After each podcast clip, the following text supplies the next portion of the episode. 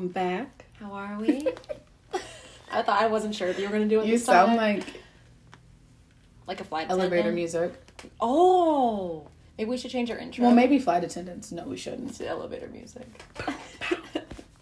Hello, everyone. How are we? Hopefully, we are all well. Yes, Doing we're well. Almost at Christmas. Yeah, how was Christmas next week? Don't know. Don't No, ask it's me. not. It's not next week. Christmas is literally next Saturday. Pull up a calendar. Is it really? Christmas is literally next Saturday. Pause, you guys. I have to let Jessica know that Christmas is next Saturday. That's disgusting. That's this week. Christmas is next Saturday. I could puke. Oh my god. Okay, I need to go. Sorry if there's a lot of movement. I had to pick my phone up to let to let Anyway. Miss Girl okay, know. well, apparently we are approaching the holiday season. That's terrifying. we are also approaching a new year, which is also kind of terrifying. no, I love it. Do I have something on my face? No, Like right here. It felt No. like there was like a hair or something on me. no, And I was trying to get it off. you're off. being distracting. I'm Anyway. so sorry. I was anyway, panic. so with the new year, um, there we're I guess we're closing things off. We started our podcast in October, so we're not like it's hard to say like we've had a great year with our podcast. We've had like two months. We've had a great start with our podcast. yeah, we've had I a will great say start. Um, and we love it more than I love it more than I thought I would. Yeah, me too. Um, so we thought that kind of like to close out our year, it would be cool to for Leah and I to do an entire episode. I know we did this very early on. We did like it was episode two and three. yeah, it was super super early. We did stuff, but it was about like really one facet of our life, and it was pretty short because we were still doing a little bit of like question based stuff like at Yeah, the we beginning. So it was We very were like, still trying to get into like the swing of things. yeah, it, it it was definitely more of a rushed kind of like this is what happened in my life, and then it was over. Yeah. And so we thought, you know, and we have some new friends with us now. Oh yeah, we do. Welcome new friends. Hello, new friends. So we thought it would be good to kind of like do it again, but then do like an entire Like in depth about retelling of our life. Yeah, our life. Um, so A condensed version, but not like. that's it. Yeah, somewhere in the middle, so you guys can know us better. I think as people, which is I think whenever I listen to podcasts, like as much as I love like hearing new guests or whatever on, it's always nice when you get to know the person that you're listening to every week. Yeah, that's at- always on really like a personal level, because I even if it's like little spurts and i mean i feel like we put out little spurts of like who we are um in some of our podcast episodes at least every single one i feel like a little bit of who we are and how we Mm-hmm. got to where we are um is spilled a little bit but i feel like this will give you guys a better better picture a better insight on how we are and maybe why Mm-hmm. why we are. why we are and maybe like our re- like our real reasoning understanding like Yeah. why we started this podcast and why it was really important yeah, for us to start this means to each of podcast. us for sure. Yeah, so, So- we're gonna give that a whirl. So I'm first. Um, yeah, round of applause. I just did some some thinking. Okay, well let me. Oh, okay. Let me backtrack. So when I knew I was doing this, we kind of went back and forth on who was to go first up until um, yesterday. No, Yes. it was Monday. It was Monday. Monday, and then we decided that I was going to go first. So I've kind Mainly, of been be- like, mainly because I have a lot of other stuff going on, and I kind of want to put my focus on that. which is fair enough. Yeah. I mean, it doesn't really matter who goes first. It doesn't. But since we kind of Since our episodes were like Yeah. me first, and then Jessica, whenever we first started it, I guess that's maybe Yeah, the what maybe. you were thinking. But yeah, Jessie girl will go 1st I'm gonna go first. I did not put a lot of thought into like exactly what I want to say because I don't unscripted. I don't want it to come across as like being scripted. Basically, I want to just talk pretty authentically about the 21 years that I've been on this earth, and um, and so I did a poll on our Instagram about um, like what specifically from my life is most like enticing or do people need kind of or would like to have some more insight on um, because I do think there are a lot of learning points in my life for others and for me. I'm someone that lives very like open armed to life. Like I really embrace everything that life has to offer. Very true. and you know a lot of times that left me being really hurt in the end because i'm just so open. But i feel like if i hadn't had that experience or if i hadn't opened myself up in that way i wouldn't be the strong woman that i am. So i think that's probably like the first thing i want to say is like i live my life very fearlessly. Um which is again like it can be good and bad and that's definitely going to show through you know what i'm talking about today and so i think the biggest thing i realized from doing that poll was that people kind of it was a mixed bag again like my long distance relationship people had like wanted to know about that um, kind of like how I cured my mental illness. I don't really, I have really tough time saying that because I don't want it to come across as like, It's fixable. yeah. But Or like, that you have to be fixed. or I don't even like the word mental illness. Like I had um, depression and generalized anxiety disorder for a time, but I feel like I've gotten over it, and I kind of want to talk about how you how I did it. that because I, I don't want anyone to think that this is something you have to live with forever. Um, if you're going through it right now, and obviously there are things that are going to stay with you forever, but it's not something that has to define you. Um, so I think people wanted to know about that. Um, my kind of life's biggest events, people wanted to know about that as well. And I think that also comes from the first episode that we did because I dropped a couple bombs and then didn't really go into a lot of like detail. so I feel like that was something people wanted to know about Drops mic. yeah, it was a little bit of a mic drop. Um, and then I think the fourth one, ah, gosh, it's oh my counseling journey and my education in counseling. literally like, the biggest part of my life. literally life. what you're doing right now. Yeah, so both my time in counseling and then like also what I learn in my counseling classes and things of that nature. So I thought today the best way to kind of like touch all those bases is to tell my life's story and life's events through my counseling journey. Sounds Um, interesting. Yes. like I'm you don't already. Well, I guess you actually. Well, no. Maybe this is interesting, Ali. You don't know the full story, like, No. or you don't know everything. No. Um, obviously, And I feel like whenever I can't tell mine, it'll be the exact same thing. Yeah, which is cool that you're kind of hearing it for the first time with them. Mm-hmm. Now, some stuff, obviously, some stuff I do know just because Jessica and I have had conversations about life, but obviously not like your yeah. like therapy counseling journey. So, and then I can end with a little snippet about long distance because that's really like when my relationship started was really where a new chapter of my life began. Um, so I can go into that a little bit because I've been doing long distance for two and a half years. Um, that's crazy to think about actually now that I say that out loud.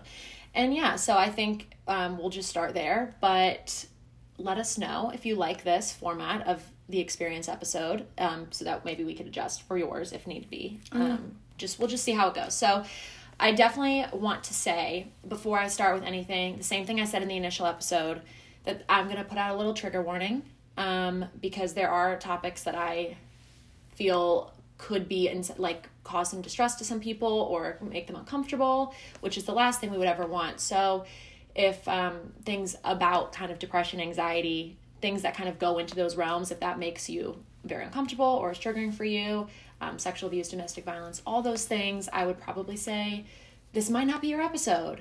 Um, and that's okay. I respect fine. that. Right. i just i just want to say that before i go into anything. Um, so on a thursday at roughly 4 a.m i was born.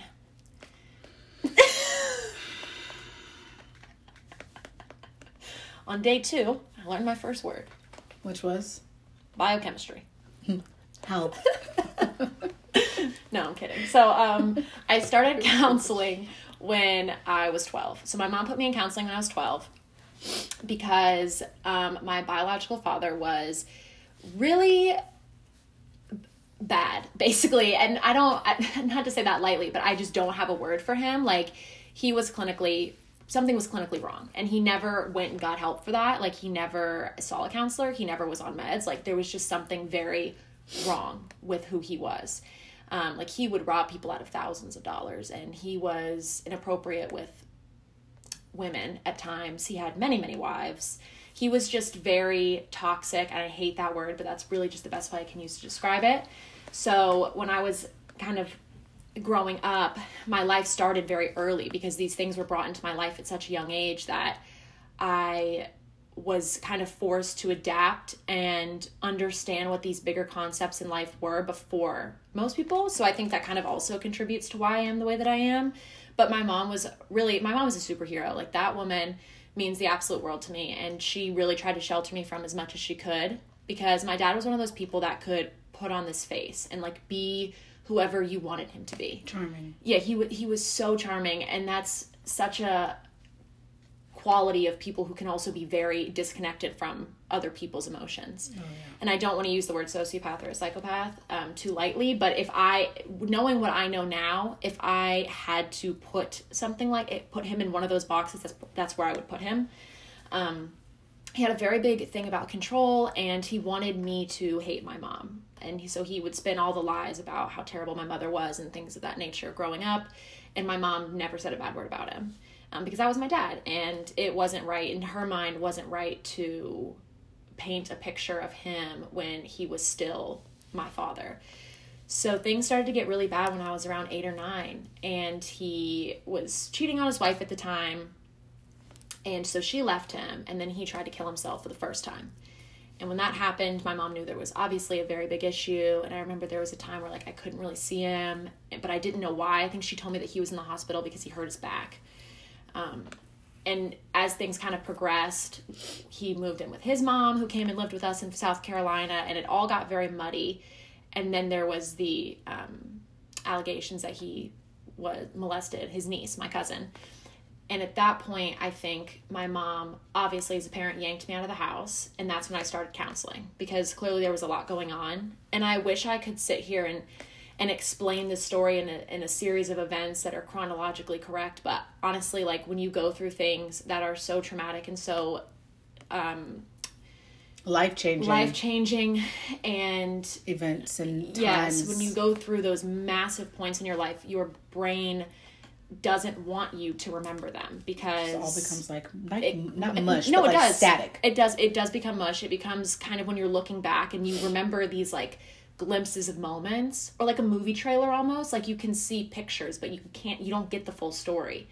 And so that's really when I look back at my childhood. That's a lot of what it is. I see moments and I see screaming and like a lot of alcohol and like you know inappropriate things that would happen and I don't I don't want to like take that lightly either. I mean, there were definitely things that a dad shouldn't do with his daughter, but I never want to say like I was sexually abused because I wasn't, or at least I can't remember being sexually abused. But there was just little moments that felt wrong as I got older. And so when I started counseling, there when you are in counseling like school and you're kind of like learning how to become a, a counselor for any person, they talk a lot about what's developmentally appropriate. So, whether you're a school counselor, clinical mental health, whatever that you do, that you might be dealing with young kids all the way through senior citizens or whatever, like they talk a lot the about geriatrics. Right. They talk a lot about how to be developmentally appropriate. So, when I'm 12, there wasn't a lot of deep work. It was more so about me getting through this time in my life. Um, because he was still around and there was a lot of custody battles between him and my mom because they got divorced when I was very, very young and my mom remarried to the man that is now my adopted father. He adopted me when I was 14, but at the time he was still my stepdad. So there was a lot of custody things going on, but when the allegations that he molested his niece came out, obviously a, a lot of like legal things went on with that because my mom was like, "And we're done." Plucked me out of the house basically. You're done. You're done basically.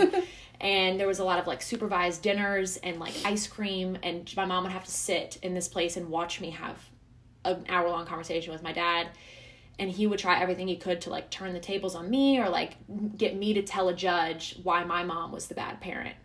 Um, and he would like i still have the facebook messages where he would just like berate me for picking like soccer over him or whatever it was. And i was put in this position as a child where it was like my dad did such awful things but i was so manipulated into thinking that he was still the good parent over because my mother Because he was still there. Because he was still there and because he knew how to twist things in a way that made him look better.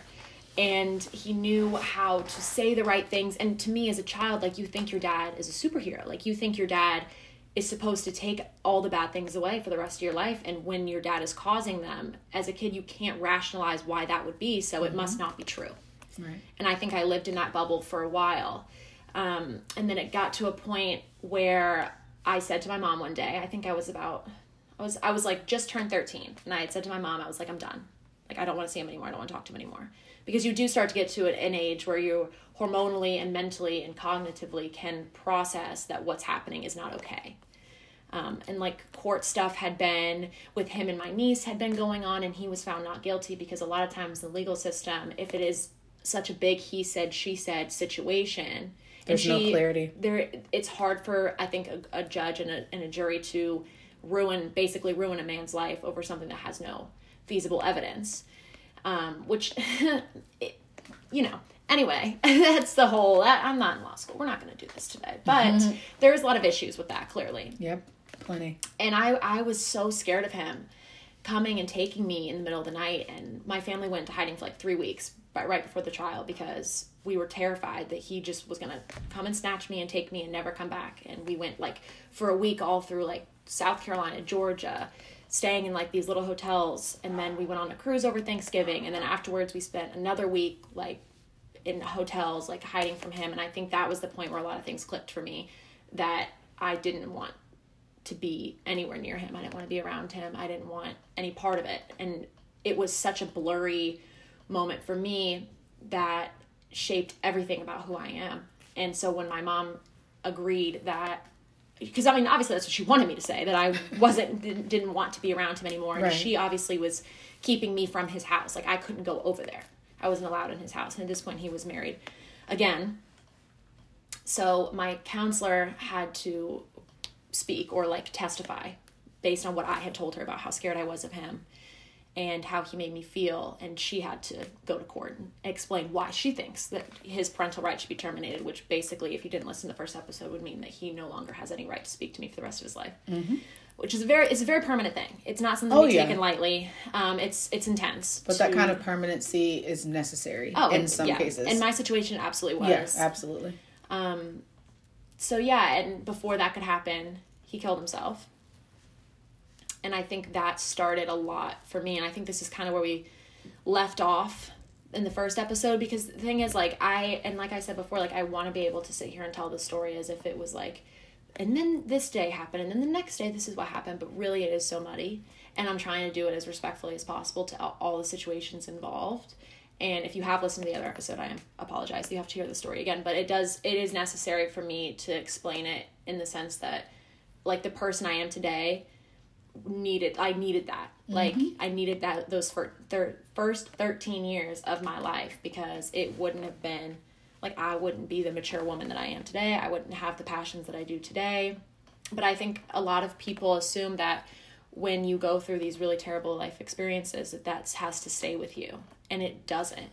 I took my lessons and well and I don't even want to say this like it took me a very long time and my mom used to tell me all the time she's like you don't have to carry this why are you carrying this because it almost felt like when you meet someone new and you like get to that point where you're like, I wonder when I'm going to tell them like where I'm from or like what my favorite color is. Like mm-hmm. for me, like this story was something that I felt like people needed to know about me because it was like to me it a excused, huge part of who you are. Yeah, it, it felt like it was part. It felt like it was an explanation as to why I'm emotional, as to why I crave validation, as to why I have a hard time with like at the time building relationships with men. Like I had a very difficult time like I felt so it felt so necessary for me to be validated by men for a really really long time um, whether that was friendships or romantically like i always took the opinion of men a lot more heavily than i did with women and obviously looking back i can see it's very it's clear as day as to why that is. Like that's not something crazy like it's not a mystery now that you're older yeah, and you're able to look and back I, and reflect. Right. So the counseling journey after he passed away was really about coping and how to deal with all the emotions that i had but also again like I was so young. So like there wasn't a lot of really deep cognitive work that could be done because as a child you aren't able to rationalize those thoughts as much. You can't figure out your triggers and your what like your innermost dialogue is because you're just like you're 13 like you know you're worried about you're and naked palettes you know what i mean? Like you're not like that was me. Like i was just trying to figure out what my life looked like now and how i would go to school and i'm like why none of these kids have lived a life like I've lived, you know? And they look at me like like people did not like me for a lot of like my childhood and like I would really call it adolescence. I was not I was not a fan favorite because I was like obnoxious and loud and weird and clingy. But really I just wanted to be loved. And I know that sounds so sad, but like it's true. Like I just wanted people to like me and to love me for who I was. But it wasn't but I wasn't happy with who I was. So it's very hard. And we've touched on this before. Like, it's mm-hmm. very hard to ask people to love you for something that you don't already like.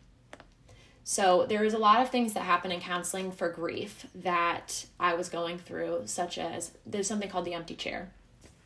And that happens a lot with people who need closure, whether that is like a divorce, maybe, or um, death.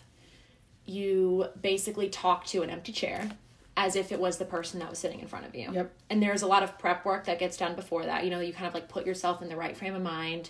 You envision them as clearly as possible so that it, it feels authentic and it feels like it comes Real. from a re- right. It feels like they really are sitting right there in front of you. Mm-hmm. So that was most liberating thing is for me as far as closure because it was like this moment where I really did say everything because I never got to say bye to my dad. Like he and I carried a lot of blame for his death because I felt like if I had never asked to terminate his parental rights, he never would have done that.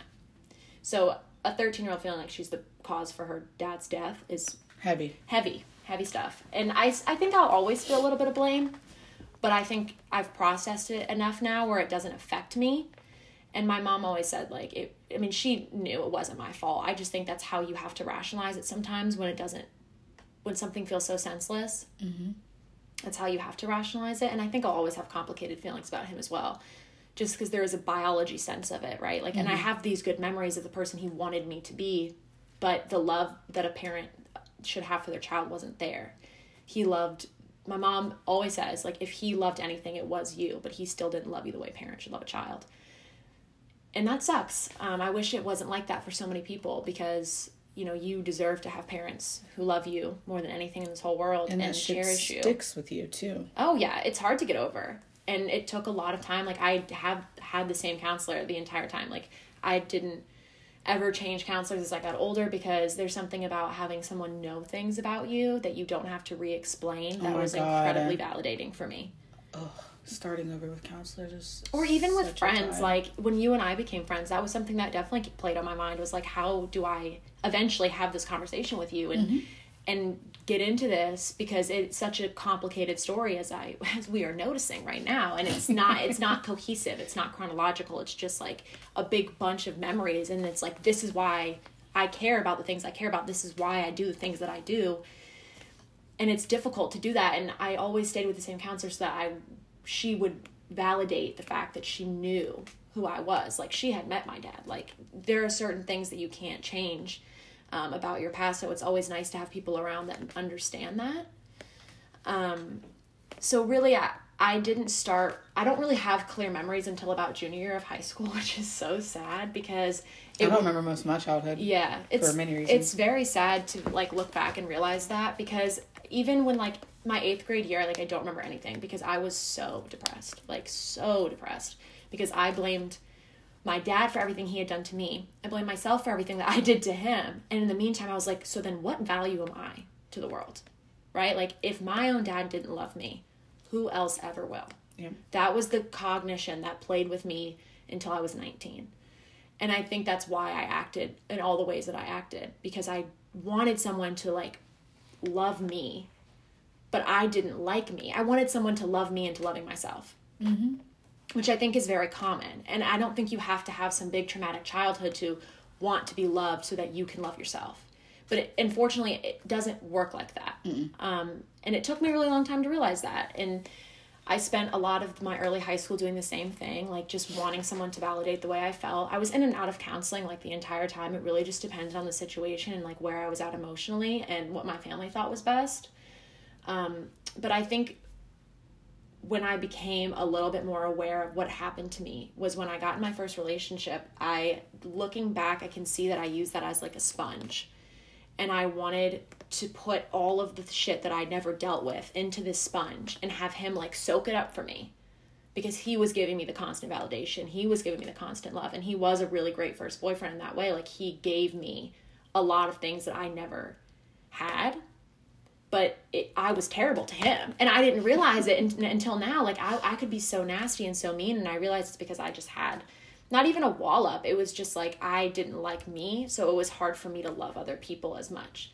Um, and but he loved me so unconditionally at the time for 15 16 year old kids, like as much as he could. I was to like, say for high did. schoolers, yeah. For high schoolers, yeah, he loved me so unconditionally. But we weren't. I mean, again, you're so young, but like, and you think that you know things, and, And at the time, don't. that was unconditional love for you. Yeah, that's what. Yeah, that's what.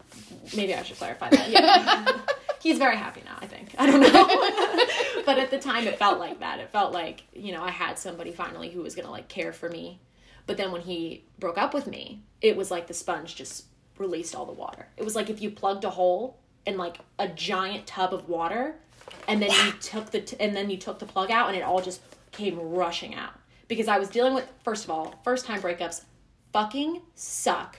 Those shits hurt so bad. The first one kills. And then I had all this other stuff that I'd never processed and now I'm 17. So the stuff that I really hadn't processed since I was 13 when I was in counseling, just basically trying to get through the day Yeah. because that's how depressed I was as a fucking 13 year old. I was a walking zombie at the time. And then, you know, you get to a point where you're used to living like that. That's just how you live. And then you have moments of really positive energy and you have these moments of actual happiness, but then it just crashes. Every time something bad happened, I would just crash. And so I lived like that until my breakup. And now I'm 17. So four years go by where I'm either learning how to live with feeling like this, and then a year and a half where I was like happy with somebody, and then it all just came out. And that was the hardest year of my life. A hundred percent. My senior year of high school is probably one of the most painful years ever to look back on. Like horrifying for me. Because it, if it wasn't like I was looking for anything to fix me. Because I felt like I needed to be fixed. And that is such a horrible feeling. Like I can't even explain the way that I felt about myself. And it wasn't a hatred. It was like a nothingness. It was like I just was. Like there was no meaning to me. There was no You're just value. existing. I was just there. Like I but nobody would have known because I just had this face on where I was the loud, obnoxious, clingy, And do you think that's why you were so loud all the oh, time? Oh, yeah, definitely, You because- felt so empty. yeah. It was a face that I put on to be somebody else. Even just for For a moment. a nine to three school day, right? And then I could come home and it was like apart. nothing. Like senior year was the worst. After I got back to school, that was probably that was the first time I ever really experienced self harm. Um, when I was thirteen, after right after my dad died, I remember I did it one time on my leg, and I was like, "You're 13." So at the time, I was like, mm, mm, like it just wasn't some like you know I, I don't know. It didn't stick at the time, like which is obviously a good thing. Right. But I think at 13 I couldn't rationalize it, but since self-harm had been brought into my life by my dad, I was I think I was curious about what is it about this that people are appeal to or is this what sad people do? I think is probably what what I was thinking at the time. Um but when I was 17 I started actually self-harm. And I I think the misconception about self-harm is that a lot of people will say that it's a cry for help. And I think that's true but I think it's more about asking for your own help than it is about asking for another person's help. I think when you're hurting yourself, you're really what you're doing is saying to your body, "What's wrong? You're trying help to me." you're trying to wake yourself up. Yes. And dealing with self harm um in high school, like my friends, myself, whatever the case was, that was exactly what it was. Mm-hmm. It was you trying to be like, Hello. Yeah, like help me. Like Yeah. it's like you talking to yourself in a way like, "Can you feel that? Like I'm hurting. Why aren't you helping me?" And it's almost like you're in like a room and everything is like echoing. I don't know. It's like a very weird it's it's very it's very much it's a like very a, weird space to be in. I always describe depression as feeling like you're in a glass room, in a glass box, and people are moving around and everything's normal. And you can see them and they can see you, but you're screaming and you're banging and you're trying to get somebody to pay attention and no one is. That's always how it felt it felt to me. Yep. Was like I was just screaming for someone to notice the fact that I was literally at the time like I was dying. Like my soul was like dying, as heavy as that is, but that's how I felt. Like I felt like a shell of a person and it was i think clear as day to like a few people in my life but i was really good at pretending i was fine like i was really good at it until i wasn't Mm-hmm. and then i was turning to boys. That was my mm. next thing. Like when i stopped self-harming it was all about the boys. This one this day this one that day. And none of them wanted to stick around because it was very clear that i needed the validation more than i i didn't like these boys. I wanted what they could do for me. Mm-hmm. I wanted to crave the feeling of being in that first relationship again where I felt okay for the first time. I wanted that again. And I just turned to anybody I could find to try and fix that for me. I, I didn't even know these boys' last name. And I was like, we are meant to be. We're meant to be. We're supposed to get We married. little Jessica. yeah. I was I was queen of what are we? You know? Yeah. It was bad. It was really bad. If and I my was friends your friend, I would have literally been like, Jessica, you have to I was literally about to say doing that. My friends were pissed at me. like this, but they, I don't think they knew. Like, I didn't talk about this. Like, I didn't explain to them where I was at. Like, I was chugging NyQuil at night. Like, just bottle, mouth because I just wanted to be asleep. So I didn't have to be awake anymore. It was devastating. NyQuil.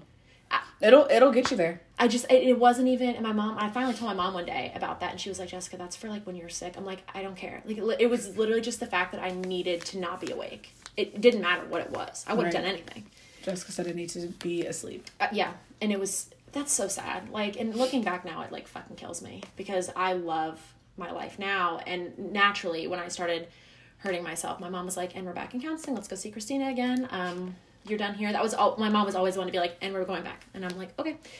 And that one this is the part of counseling that I think a lot of people want to know about is you know once you're there and you have like you're old enough to be cognitive about what's happening and you can process your own emotions to the fullest extent um now what?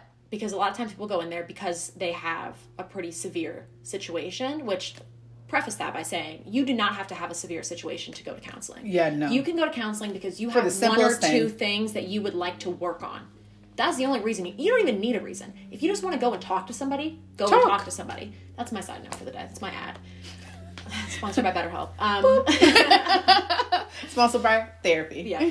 So when you go into counseling for severe situations, it really depends on your situation. I'll say that. But I did a lot of trauma focused therapy and a lot of um, cognitive behavioral therapy, which is basically changing the way that you think so that your actions change as well. Yes. And I also did dialectical behavioral therapy, which is um, most commonly used for people with uh, self harm issues, suicidal ideation, things of that nature. So I did a lot, and I've also done Reiki, which is like a natural energy healing. Um, that was a really cool experience. I mean, I, it's not it's not something that's supposed to like do the, the deep work, but it's really helpful for feeling cleansed afterwards and just feeling a little bit lighter. Because sadness and stuff like that can feel physically really, really heavy. And I know a lot of people can relate to that. Like it feels like you're carrying a weight, which you are. Yeah. I mean, inside your body, you are carrying a weight. Um, so I did a lot of trauma stuff, including EMDR, which that one is kick ass. I do not recommend doing something like that unless you have some deep shit going on. That's um well, it's technically for your eyes. It's where you kind of dart your eyes back and forth while you're looking at um like a point that's moving and then you say your cognitions that you're feeling. So you have so for me, I'll share mine. I had 3 that we worked on while I was in counseling my senior year. I felt that I was unlovable, that I wasn't worthy, and that I was not able to be loved unconditionally. So I thought no one could love me, no one could love me unconditionally, and I had no value, basically.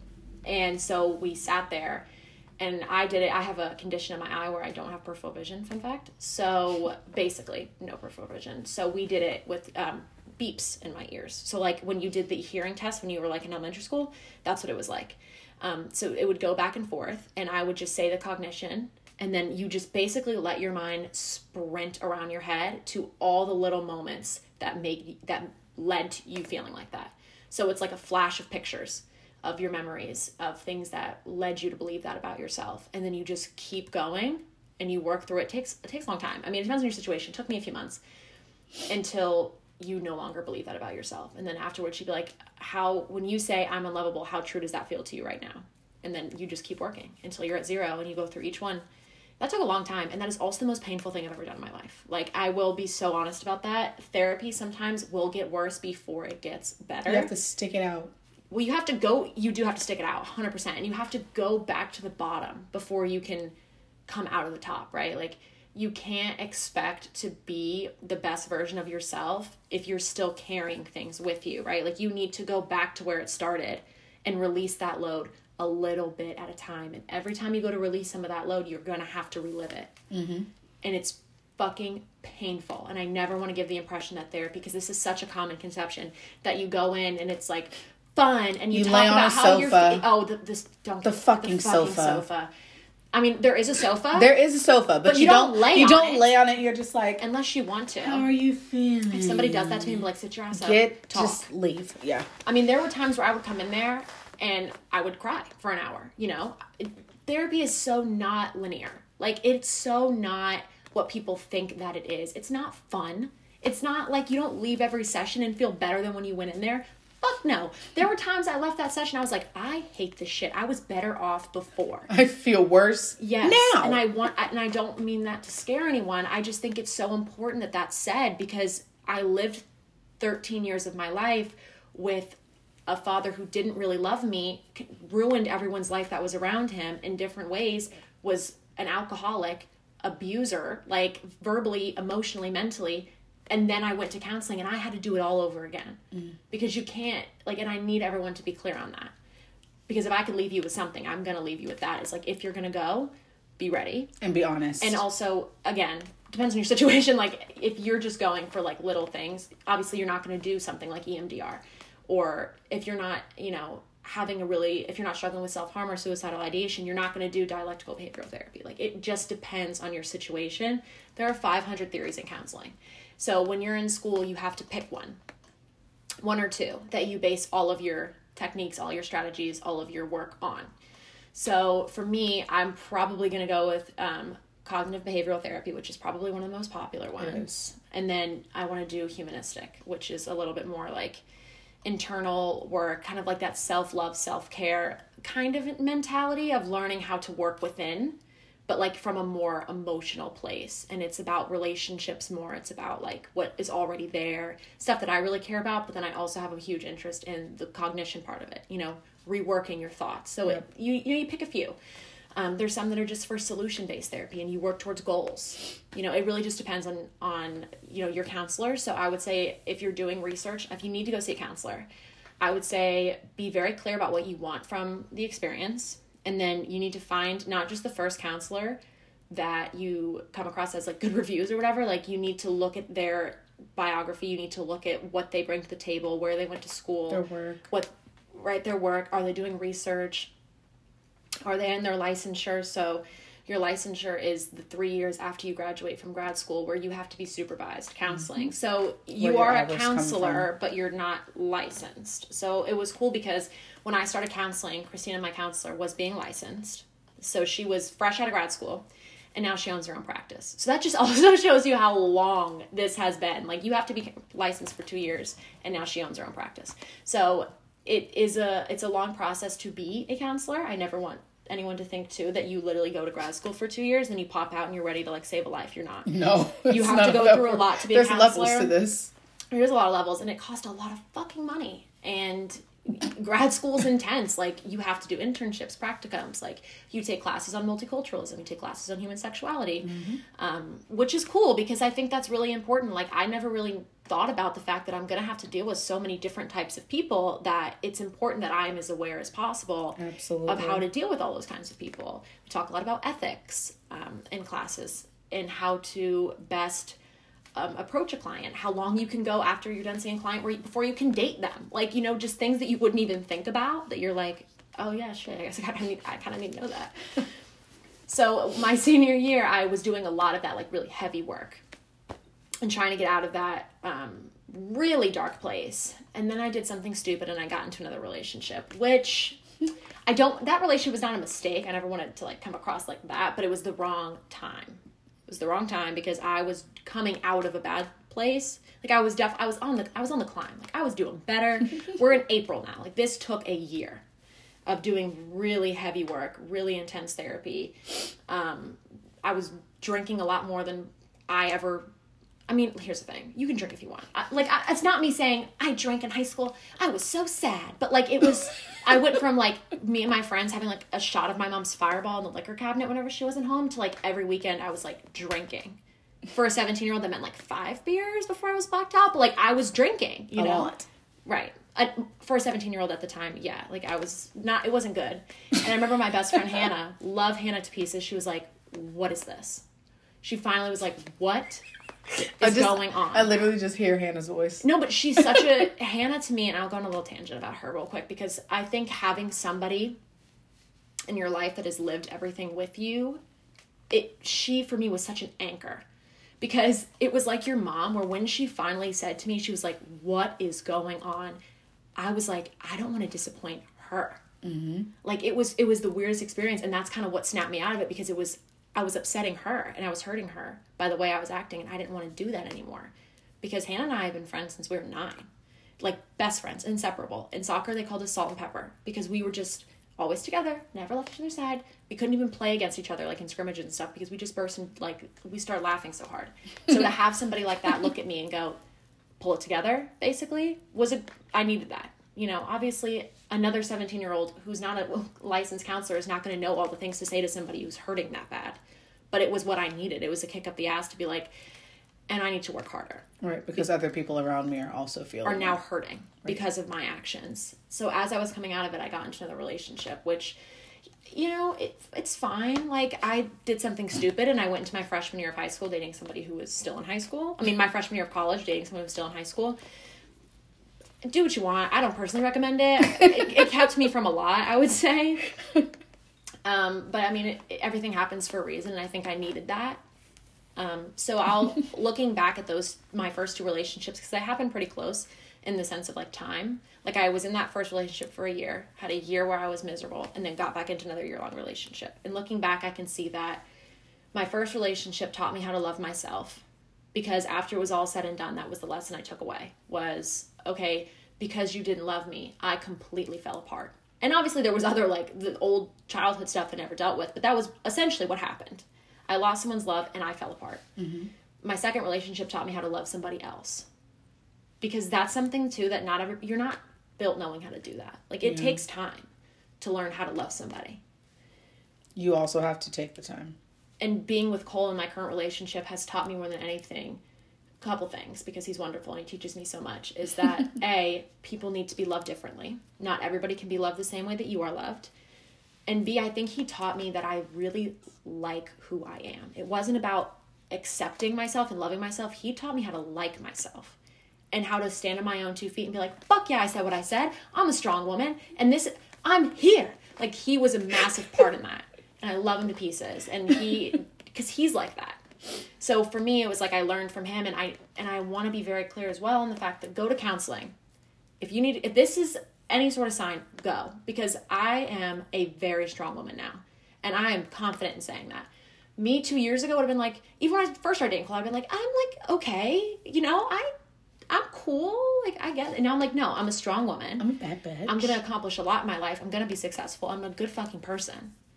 And I wouldn't have had any of that without counseling because it teaches you how to rework the way that you think in order to be better. Like, isn't that the goal? Like, if isn't the goal to be better than you the person you were yesterday? Yep. To never stop growing, to never stop changing, to never stop wanting more for yourself. I hope that's the goal for people. And if it's not, change your goals, dude. It's change your goals late. because the only I had a reminder in my phone for over a year every night at 9 p.m. Were you better today than you were yesterday? I made a million little changes to my life to get to where I am now. Like little things like that. I had a quote as my wallpaper constantly because I needed sometimes that reminder. You know, because quotes really speak heavily to me. Like I'm a words of affirmation person. So find what works for you and have constant reminders around you to be better, to do better. And when you go to counseling, remember this. It will not work unless you do. And I stand by that 100% because you you, can go you can't just sit the fuck down and think things are gonna be fixed. I mean, they're going to give you a homework assignment. Nine times out of ten, most counselors give homework assignments. So, Yes. like, for the next week, try this. And then you come back in, and they're going to be like, So, how'd it go? And you can sit there and bullshit. And be like, Oh, it was fucking great. I love it so much. Because, I mean, I've been there. Sometimes I was like, I don't want to do that. So I wouldn't do it. But then the time that I would do it and I could go back, I was like, Oh, wait, that worked. It's crazy. It's like she, like, was trained for this. I'm stupid. Nuts. I was 16. I don't know what I'm talking about. But do the homework, do the work, and take some time. And sometimes you have to look in the mirror and be like, I'm the problem. Like, and that's okay. Am I the drama? Sometimes you're the drama, sweeties. I'm really, really sorry because I was the problem for a long time. And I know that. I was the problem in my first relationship. I was like probably 20% of the problem in my second relationship. I was a problem in a lot of my friendships because I was so miserable. I had nothing to give anybody else, I had nothing to give to myself. I was like dying for a year. And that and then that exudes bad energy in your life. Going to therapy is probably the most selfless thing anyone can ever do. Because not only are you going to feel better you're going to become a better friend you're going to become a better coworker a better employee a better sister a better daughter a better mother father whoever you are to somebody you're going to be better for them. Mm-hmm. Therapy is the most selfless thing you can ever do. Because you are basically saying especially if you've been through a traumatic past i'm going to relive this situation so that I can serve the people in my life better and I can serve myself better. Because now every room that I walk in, I show up as myself. I don't show up as a hollow shell of who I want to be. I don't show up as the girl in my science class that seems to like all the boys seem to like her. I don't show up as her. I show up as Jessica Joanne Burlew. And I'm proud of the fact that I went to counseling for so long. I don't think it's something that I'm ashamed of. I'm proud of the way that I've come out of things in my life. And I'm not embarrassed about my past and not embarrassed about my childhood, but I also don't need to carry it with me anymore because I'm a product of what I made from that. That situation didn't mold me. I took the lessons and molded myself. Like no one will fight for you if you're not fighting for you. And I also think that people, um, and I hate to say excuse, and I'm not shitting on anyone if this is you, but I feel like if this is you, you should probably work on this. But I hate whenever people are just like, "Oh, I'm just a, I'm just a product of my environment." Mm-hmm. Yeah, that's true. Probably all of us are, oh, but it is your duty to yourself to take your environment and do not let it mold you. You mold the situation yourself. You get to be whoever you want to be. At the end of the day, you are the only person that has to say over who you are. And so you can't let your environment, you can't let what's happened to you in your past be what determines who you're going to be in the future because so much shit can happen in between there. There's so much time and opportunity, and I think you took your time and opportunity and you used it properly. Thanks, Denise, because Jessica's a great human. Thank you. Um, you're welcome. Um, and also thanks, Christina. You're great too because you you help you help my girl through that. But I I just think that you can't use that reasoning anymore. Like oh, I'm a product of my environment. Everyone is. Every day, through and through, people are products of their Mm-hmm. you're environment. changing every It single is day. it is your it is your civil duty Mm-hmm. to do a service and justice to yourself and to the people in your life. and to the people around you or have anything to do with you Mm-hmm. and be better. yeah, to go get some help because there's nothing wrong with it. Like, and that's the thing is, I think we've moved away from. To go get some help. I think we've moved away from the stigma. I really think that we do. I think that we, as a collective people, have gone away from the stigma of counseling is weird. It's not weird. Everybody knows it's, It's not, not weird. weird. What I think the problem is now is that people don't understand that going to counseling, your counselor is not going to know exactly what needs to be fixed. So you have to be as open as possible because that's why you're there. that's why you're there because we know speaking of myself as a counselor we know that we're only getting a snapshot of the person that's with us for 50 minutes once or twice a week or every two weeks or whatever your situation may be so whatever you tell us in that 50 min- in that 50 minutes is what we have to go on so if you're not doing the work on your own to look in the mirror and be like i think that this behavior is causing the people in my life some distress they're not going to know to address that you know, they might pick up on cues if you're telling a story and they're like, that's a little funky that you would say that or that you would feel that way, but they're not going to have any indication of, you know, what specifically needs to be worked on. And so I think a big key part of getting out of this kind of the mental illness space, the clinical depression, the generalized anxiety disorder, is being self aware enough to realize that nobody is coming to save you. Nobody is coming to put you back together. Nobody is coming to fix you. You're not broken. It's about knowing that you don't want to feel like this anymore. It's about the day that you realize that you want better. And when you decide that you want that, that's where the growth comes. But you will live in that space for the rest of your life Until if you're notice. not the person that says, I'm done because your counselor can be the best counselor in the world. You can have the best friends, the best family in the entire world. But if you're living in that space because you don't want better for you, you'll always feel that way. And I mm-hmm. really believe that because I do too. you have got to fight for it. It's your damn life. It is your life. You have to live your life the way you want to. Yeah. Nobody nobody is going to take it away except for you. And I yes, and I know that's hard to hear. heavy on that though, but it's so true. It is so true, but it can be really hard to like realize that you're allowing yourself to feel that way. I feel like only you can ruin your life. That's true. It's not. No one is responsible for.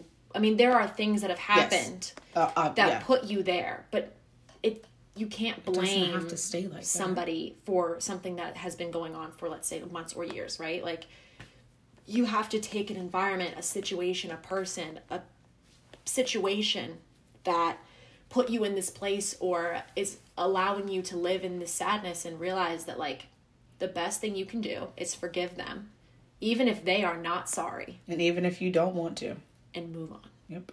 because forgiving someone is for you it is not for them. I say that all the time and it's true because they don't they don't care if you forgive them or not. Right, they really don't. it matters if you forgive them for your own peace of mind for your own sanity and because carrying anger around is probably the most dangerous thing you can do just for your own well-being. Mm-hmm.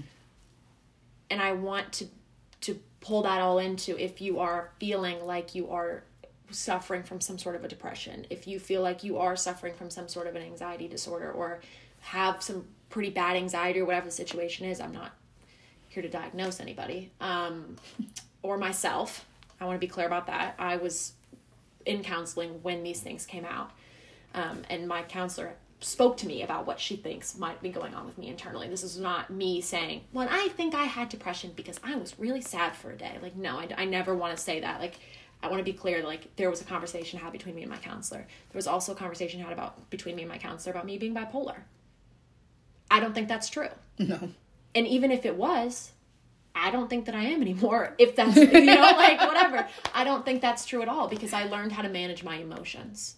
So I think you don't have to put yourself in this box of, oh, I'm this way because I'm depressed. Oh, I'm this way because I have anxiety. Oh, I'm this way because I am bipolar or borderline or whatever whatever box someone is trying to put you in. You are so much more Yeah. than that one word. And you have the skills already inside of you to do better and to regulate those emotions, to be calm in social situations, to get out of bed and be excited that you are. You know, whatever your situation is. Or to you- just get out of bed. Right. You know, whatever the situation is, whatever you're struggling with, whatever you feel like is keeping you from being happy, which is ultimately why we're here today, why you're listening to this, is because you find something in my story that maybe appeals to you or that you need to hear. And so if you need to hear something, you have got to just take your own life into your own hands and figure out what you need because nobody's going to do it for you. Nope. And I need to just make sure that's very clear because people are not going to people are not going to stick around and wait for you to save yourself unfortunately. I mean your family obviously, your closest friends, but Maybe. there's going to be a time where people start to see that you you are accepting a life that they wouldn't accept for you and it becomes difficult to stick around and watch someone do that to themselves mm-hmm. it, it because i mean i've been on both sides of that mm-hmm.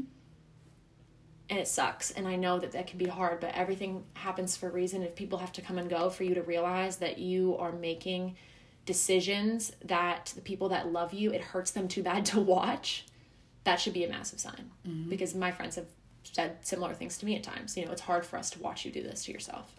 It's hard to stick around and, and wait for the next thing to blow up.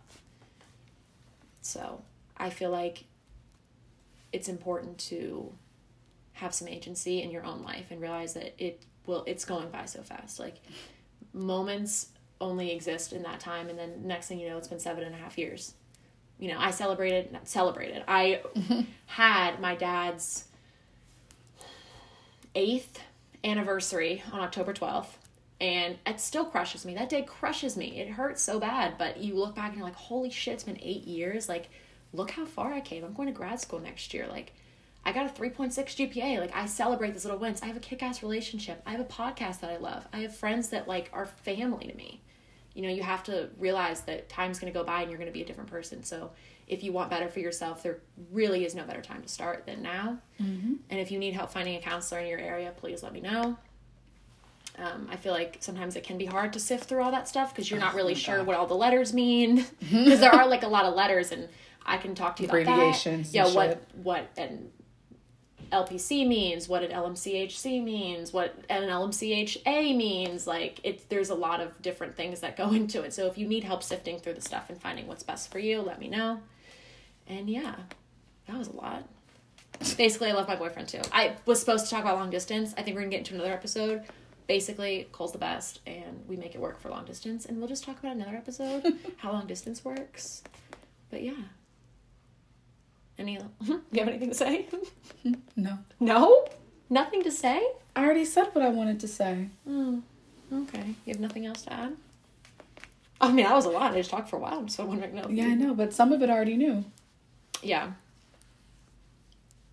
Yeah. Well, I mean, I, I never wanted. I never. Jessica said, "Well, I don't want to spend too much time going into like my past because a I kind of did touch on it already, and it's a sad fucking story. Like it's not something that's fun to listen to. Like No. I just want it's. I think it's important for the people who are new here and for my friends or whoever listens to this to know me on a level that I hope that I can trust you, you appreciate." with. Right. Yeah, I hope. yeah I and trust that that we can trust you with because we open up and we tell you guys these things like um i know next week whenever i brainstorm about you know what what you want to say. what the hell to talk about in my very uh, eventful life. I think it's important for you guys to know that we're trusting you guys with this information to not take lightly. Um, and if it is something that you need to hear, because like Jessica has said like many times, her and I have both said, me and Jessica are very opposite people. And so there's a lot of things that people can relate to with Jessica and the things that she's been through. And then there are some people that can relate to me and the things that I've been through, even if it's not exactly similar. Feelings can be similar, situations don't have to be similar. You know what I mean? Um, and so it's just important to um, take people's stories seriously, um, do it nicely Yeah. and just to be kind. I had a criminal justice professor, um, Dr. Clement. She used to end every single class and just say, "Be kind," and that's it. That's what. That's how we knew that was like our dismissal. And her saying that every day, I feel like um, I'm going off on a whole tangent, but it's an. It's just important to be a good fucking person, um, and not to take people's lives and stories lightly. Um, Yeah. that's all I got to say about that. Love everyone without needing a reason. Just love them anyway. Just love people. I live on that. I live on that value. That like I love everyone unconditionally. They don't have to do anything. I just love them, and I think that helps me love me Yeah, because I don't have to do anything. Jessica is full of love. So yeah, I I'll am. tell you that I am. for free. I am, and, it, and that's the strongest part about me. So that's who I am to my core, and it's because I never want anyone else. I want to take the way you away. Yeah, I want to take away as much as I can of the things that I felt. You know, unloved, unlikable. No one wants me around. No value, no worth. And so if I can spend five minutes talking to somebody and have them walk away feeling like they have a new friend, I've done my job for the day. Right. Like I really live by that principle. You, I mean, you can ask Aaliyah. Like this is literally how I am every Yeah. day. This is true. Yeah. With all that being said, I'm excited for you next week. Are you? Um, I, prepare yourself because right now I'm like sweating. I'm like, whoo, that was. I I feel like I've talked. I feel like I've talked about my life and the things that have happened in my life so often that it's not that I'm desensitized to it all, but I just feel like Oh, I'm desensitized to that, but I know other people aren't. So Exactly. it's, that's the scary part. yeah, yeah. that's the only part. But um, I really hoped you guys liked uh, Jessica's experience episode. yeah. Um, we'll do some polls, um, get some thoughts, ideas. Um, I'll put my polls up Yep. um, at the Monday. Yeah end of this week beginning of next um, just to preface see what you guys want to hear um, what i should focus on things like that but jessica i appreciate No your problem. experience Send me a text or a DM or anything. Like, what did you take away from this episode? I'm very, Oh my God. very curious. also don't know if you checked the inbox but we got a message from someone who basically was telling us if you're listening to this thank you so much um Tell they me, I don't know what we're talking about. okay. Well, they listened to. I'm sorry, I can't remember your name right now. We're like a time crunch. We're about to be like cut off, but um, there he messaged and he was like, from a guy's point of view, like the loneliness episode really helped him a lot. oh. Yeah, you should read it. Okay, I'll go read it. You should read it. Um, so if you get another response, the first response was me. Second response will probably be Jessica. You can tell by the way we type who's who's on the account. Yeah. But yes, um, I appreciate you so much for sending us that message and for people that just send us messages in general, like interacting with our stories Yeah, whenever we interact with them. Um, we really appreciate appreciate those messages.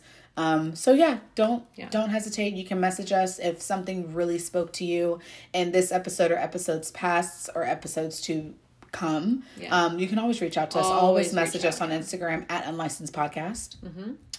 And with all that being said, it's unscripted. It's unapologetic. It's, It's unlicensed, unlicensed. podcast. All right, bye. Love you. Bye.